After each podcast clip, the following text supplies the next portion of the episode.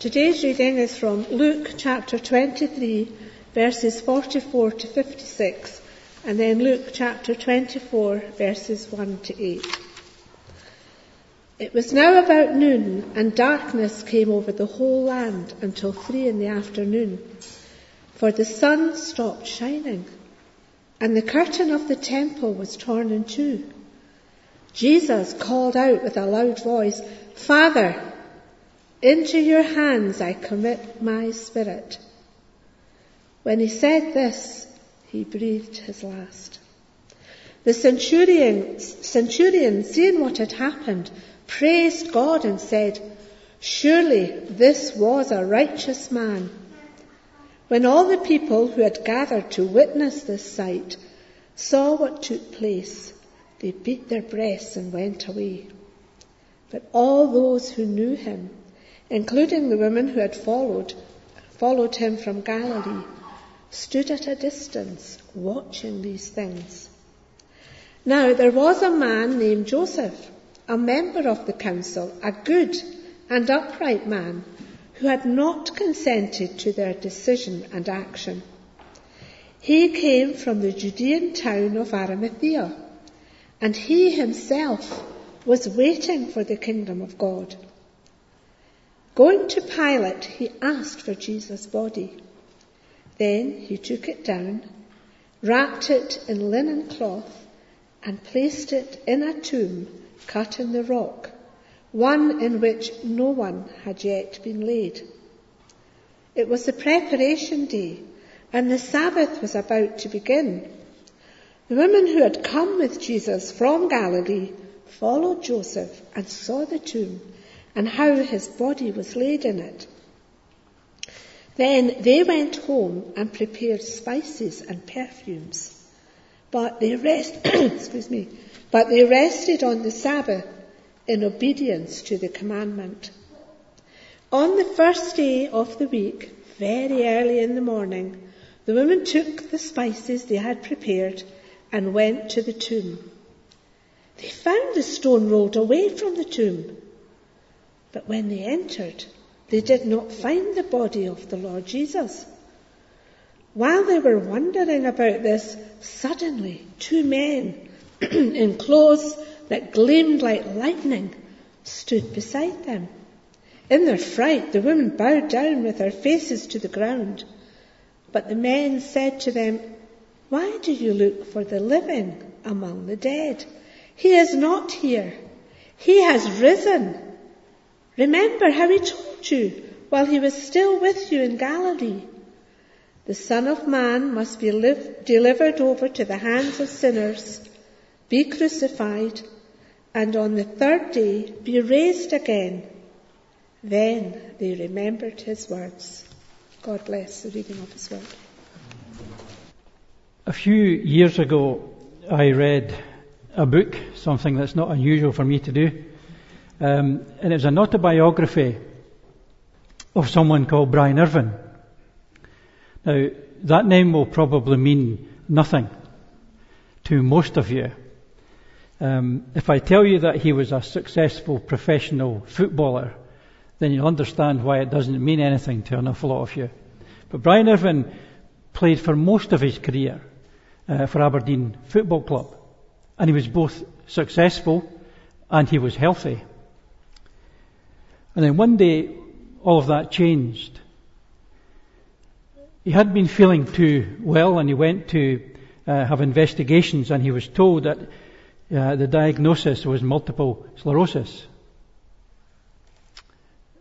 That is a very serious and pretty devastating news for anyone to hear, but if you're a professional footballer, then that means it's going to have a tremendous impact on your career. And he decided to write about his experience and he entitled the book, What a Difference a Day Makes.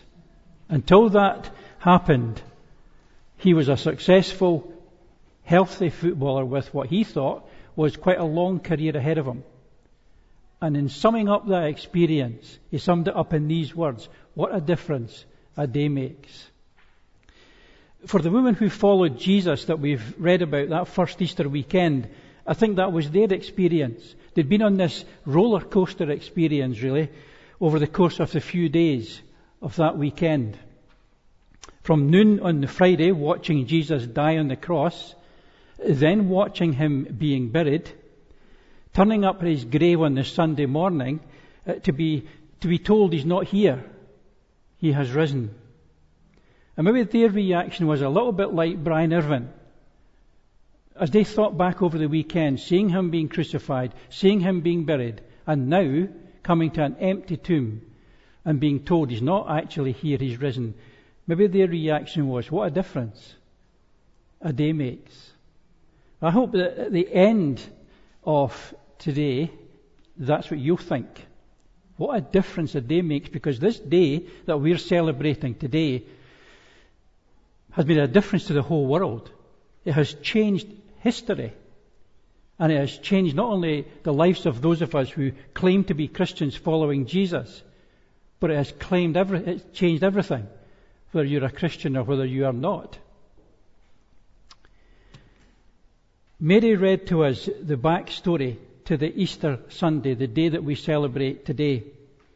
And these, these women who had followed Jesus so faithfully were really puzzled. Not only had they been witnesses to the fact he died, they had been witnesses to the fact he'd been buried. So why was his body not there? They had seen it being buried there. Maybe you feel the same. Maybe you're really puzzled this morning. Maybe you're really puzzled also about the fact that why would we celebrate this anyway? An event that happened 2,000 years ago. Why should we still celebrate that? That's a very good question. And I want to just look at that question and try and answer that question as to why we should celebrate Easter Sunday. Why is it such a big deal? And it is a big deal. Well, it's a big deal, firstly, because if you're a Christian this morning, you're basing your Christian life on it. It says in 1 Corinthians 15 and verse 17, and if Christ has not been raised, your faith is futile you are still in your sins. If you don't believe in the resurrection of Jesus, please do not claim that you have a Christian faith. Because what you're claiming is just futile. John Stott, a very respected uh, minister who, who lived just a, died just a few years ago, he puts it really strongly. He's a man that I had a tremendous admiration for, and I wouldn't argue with what he said. But he puts it very, very strongly. Christianity is in its very essence a resurrection religion. The concept of resurrection lies at its heart. If you remove it, Christianity is dead. that's very strong, but I believe very, very accurate. Take away the resurrection of Jesus, you take away the Christian faith. It's also good to remember it because it's something which is a historical fact. It's not a myth. It's not fake news. It wasn't done in secret. The whole city of Jerusalem knew about it and eventually the whole of the Roman Empire. It was big news. And if Sky or BBC had been around at that point, they would have covered it live. It was a big event. There are at least 15 historical references to Jesus meeting people, touching people, talking with people, and even one day making breakfast for some people. He talked to at least 500 people. So 500 people were witnesses to the fact that Jesus had risen from the dead. A lot of people saw him it's a historical event that changed the world. You know, even if you're here this morning and, and you, you don't believe in Jesus or you're just not quite sure, then actually he's still a reference point for you. He's a reference point for every one of us. Every time you write a letter and you put the date on it, or maybe you write an email these days and you put a date on it, Every time you put an appointment in your diary, you put in a reference point that refers to Jesus. 2022 years from what? 2022 years from the time that Jesus came to this earth, from the time that God came in the form of a man to this earth. He split history into before Christ and after Christ, AD. So every time you write a date, Jesus is the reference point of that date. But I want to look this morning at three reasons why his death and his resurrection is important. First of all, because it tells us that Jesus is who he claimed to be. It tells us that Jesus has the power he claimed to have, and it tells us that Jesus does what he promised to do. Looking at the first of these, Jesus is who he claimed to be. In order to understand that, we have to think, what did he claim? Well, actually, we have to be quite honest and say that Jesus made some quite outrageous claims. He said he was perfect. He said that he was the only way to heaven. He said that he was the Saviour of the world. I believe it's quite reverent this morning to, to actually say either he was who he said he was or he was a liar. These are very strong claims that he made. John 14 and 6, which is on the screen. I am the way, the truth, and the life. No one can get to God the Father except by means of me. Very important to, to see what Jesus was saying, but also to see what Jesus was not saying. He was not saying, I'm one way, I'm a good way. He was saying, I am the way. That's something which is really contested fiercely by people today. People don't like that claim that he made. But if we think about it, if we think that there are many ways and many roads that lead to God, does that really make sense? If you wanted to leave Edinburgh today and you wanted to go to London and you decided, I'll just pick any old road and I'll get there, that just wouldn't happen.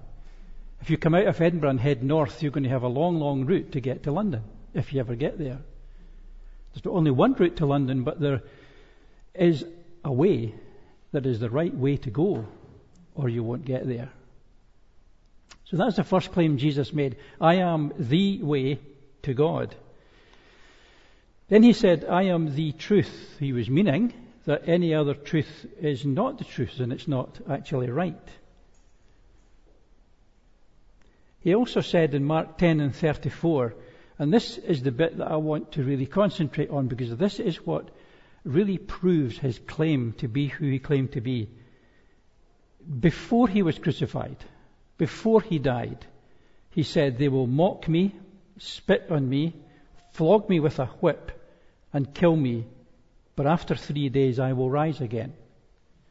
Now, this was before it all happened, and he actually very specifically described it, because every one of these things happened. And that last one, but after three days I will rise again, for me, proves that Jesus is who he claimed to be because he did rise again after three days. Secondly, Jesus has the power he claimed to have. He, he said in the, says in the Bible, All power on earth and heaven um, is given to me. But he also said in, in John 10 and 18, Nobody takes my life from me. I have the power to lay it down, and I have the power to take it up again.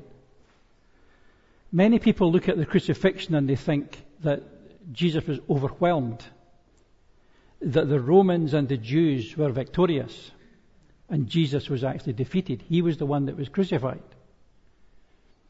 When actually the truth of that whole situation is that he was offering up his life. He was laying it down. He was saying, Nobody will take it from me. I'll lay it down. A very arrogant claim. If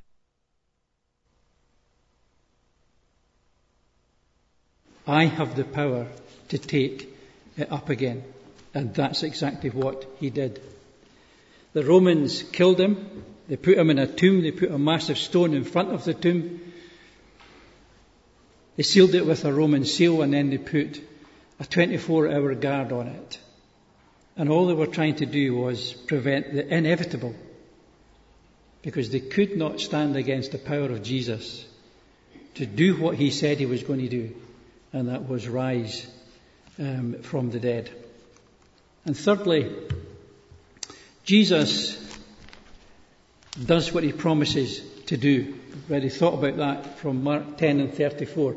They will mock me and flog and kill me, but after three days I will come back to life. I wonder how you would have felt if you were one of the people involved in Jesus' death. And you publicly executed him in front of people, in front of thousands of people, thousands of witnesses saw him die. Then you have him buried. And just to really make sure that he doesn't do what he promised to do, you put a very heavy stone across the front of his grave, a stone that could not be moved by only one person. And then you think, I'll just put a seal on that and we'll be able to tell if that seal is broken. And we'll put a 24 hour guard. Plenty safeguards to stop this man doing what he said he was going to do. And then three days later, here he is walking around the city. Now, how you would feel? Probably very frustrated, maybe a bit angry. I think surely you would want to have an answer. How did this happen? How could this happen after all the safeguards that we put in place? The message to the woman who came to the tomb was Don't be afraid. I know you're looking for Jesus who was crucified. He isn't here. He is risen from the dead, just as he said would happen. So he was able to fulfill the promise that he had made. And that gives us tremendous confidence as we hold on to Jesus' promises today. If he could rise from the dead, and fulfill a promise like that, then I think he can fulfill all the promises that he makes uh, to each one of us. So that's what it means about Jesus. What does that actually mean for us? And I want to look very briefly at some things that it means for us. First of all, it means that we, we share in the everlasting life of Jesus. How does the Bible explain that? Well, the Bible explains that when we commit to Jesus, convert to Christianity, call it what you like, when we commit to Jesus, when we are reborn, a spiritual union takes place between Him and us. If you like, call it a bond. A living, unbreakable attachment to Jesus. And the whole point of this union is that Jesus' death and his resurrection would count as our death and our resurrection. When we become Christians, many things happen, but when we become Christians, there is a new security that we have immediately, not because of ourselves, but through Jesus. We have a confidence, and actually we become immortal. Now, let me qualify that. We will die physically. And yet, if you are a Christian believing in the death and resurrection of Jesus Christ to cover your sin, if you're in a union with Jesus, you will physically die, but you will never experience the full destructive power of death. Don't take my words for that, please. Jesus said, I am the resurrection and the life. Everyone who lives and believes in me shall never die. Now, we will die physically, but we too will share in this resurrection power of Jesus and we will be raised again on the basis of Jesus' resurrection power. What a tremendous promise, what a tremendous effect of being in this union uh, with Jesus. We also uh, gain and receive a new identity. If you look back to when you became a Christian, if others were looking on, I guess they wouldn't see anything very spectacular changing. They wouldn't actually see anything sensational changing about you. And yet something sensational did happen. Something that's hidden in many ways. And I want you to listen to what this actually is. How is this, this is described in the Bible? In 1 John 3 and 1, it says, See what great love the Father has lavished, lavished on us that we should be called children of God, and that is what we are. So when we converted to, to Christ, we received this new identity, we became part of his family, and we had the right to call ourselves children of God because that is what we are, the Bible says. And we have this incredible, amazing right to actually address God, the everlasting God as Father. That's some identity, and that identity only comes because we are in union with the risen Jesus. I hope today, if you are a Christian, that you're actually thrilled by that fact. You are now a part of another family. You are part of God's family, and you have been given the right by Him to call Him Father. That is incredible. Next, we receive the continual help of Jesus. There's a verse in John 14 where Jesus says an, an incredible thing. And for me, it, it, it is, it's an expression of the compassion of Jesus. He says to his disciples, they were distressed because he had been explaining to them that he was going to leave them. And he says to them, I will not leave you as orphans.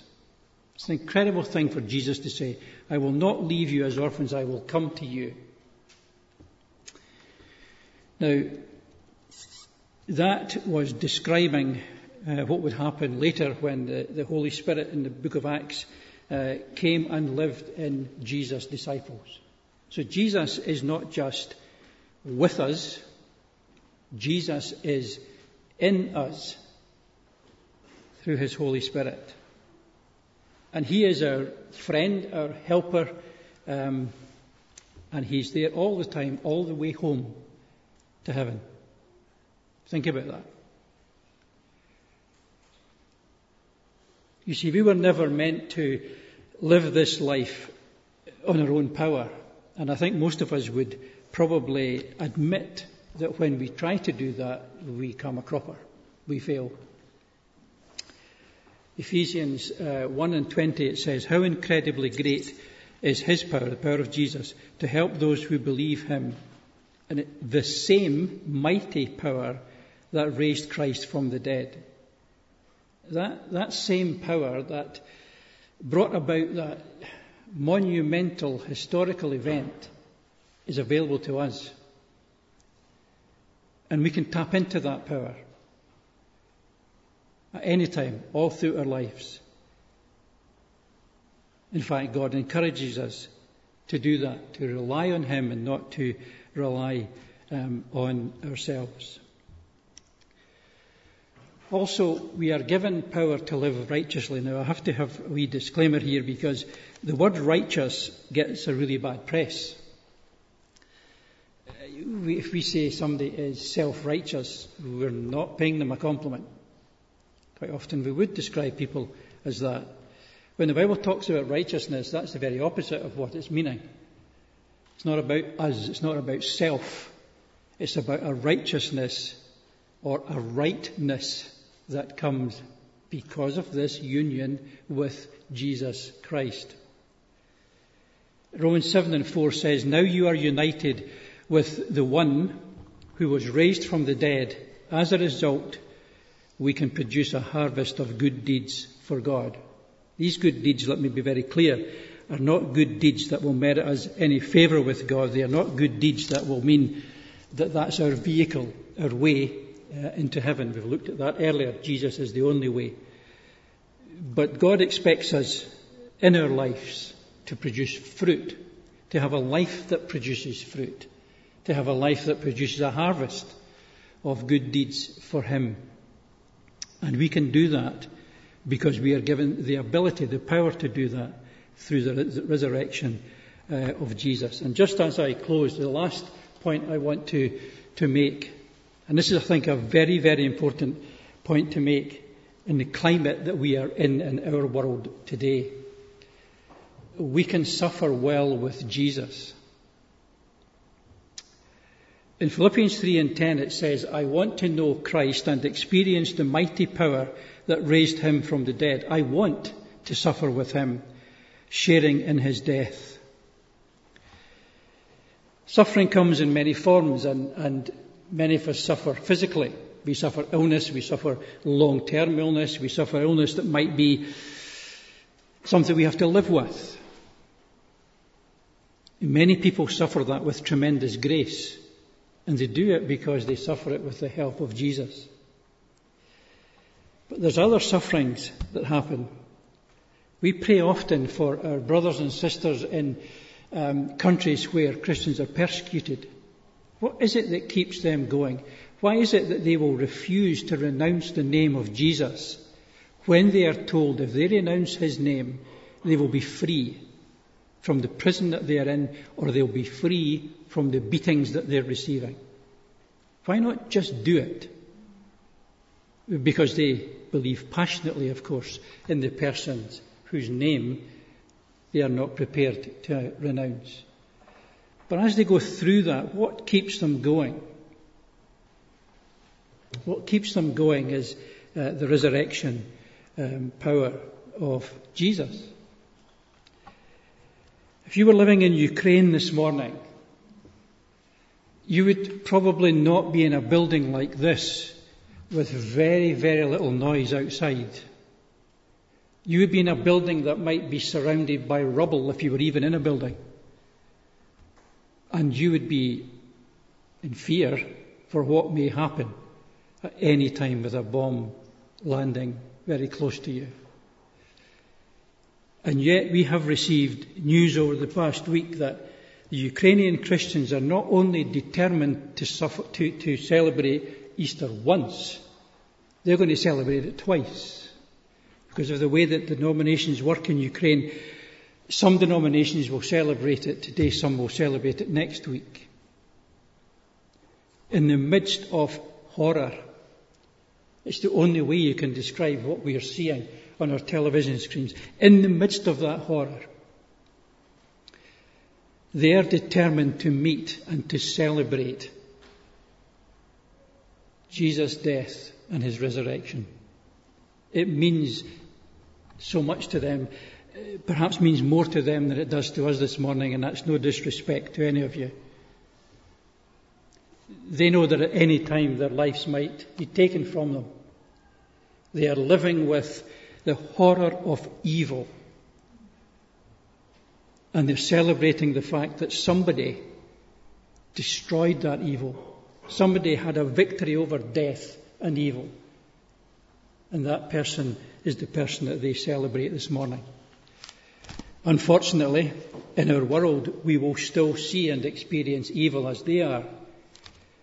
But we have the comfort that one day there won't be dictators who decide that they're going to invade other countries and kill innocent people. The ultimate victory of all time was gained by Jesus not only on the cross when he was crucified, but was gained when he rose again three days later, proving that he is who he claimed to be, that he has the power that he claimed he had, and that he can do what he promises uh, to do. What was the message given to these women?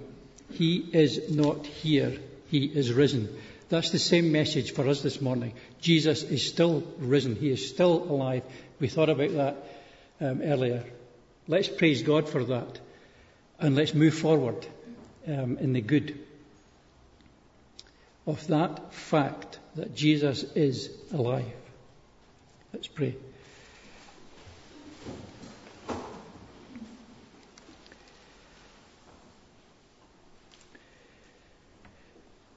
Father, the, there is no doubt that words can't fully capture what it is that we're thinking about this morning. We can say that Jesus rose from the dead, and it doesn't seem to do justice to what that actually means. That he fulfilled that promise when he said, On the third day I will rise again, and that's just what he did. It's difficult for us to to fully grasp the enormity of that and what it really means for us too. And we pray that through your Spirit you'll help us to understand more. You'll help us to grasp it more. And you'll help us to be astonished by it, thrilled by it, and to go forward with joy and with hope, a hope based in the tremendous power of the resurrection of the risen Jesus. We thank you for Jesus this morning. We thank you that he died for us, that he would allow people to mock him, spit on him, and flog him, and then nail him to a cross for us. And that then he would gloriously rise again three days later, showing the mighty power of God over death and over evil. Father, we ask just for your help as we respond in worship now. In Jesus' name. Amen.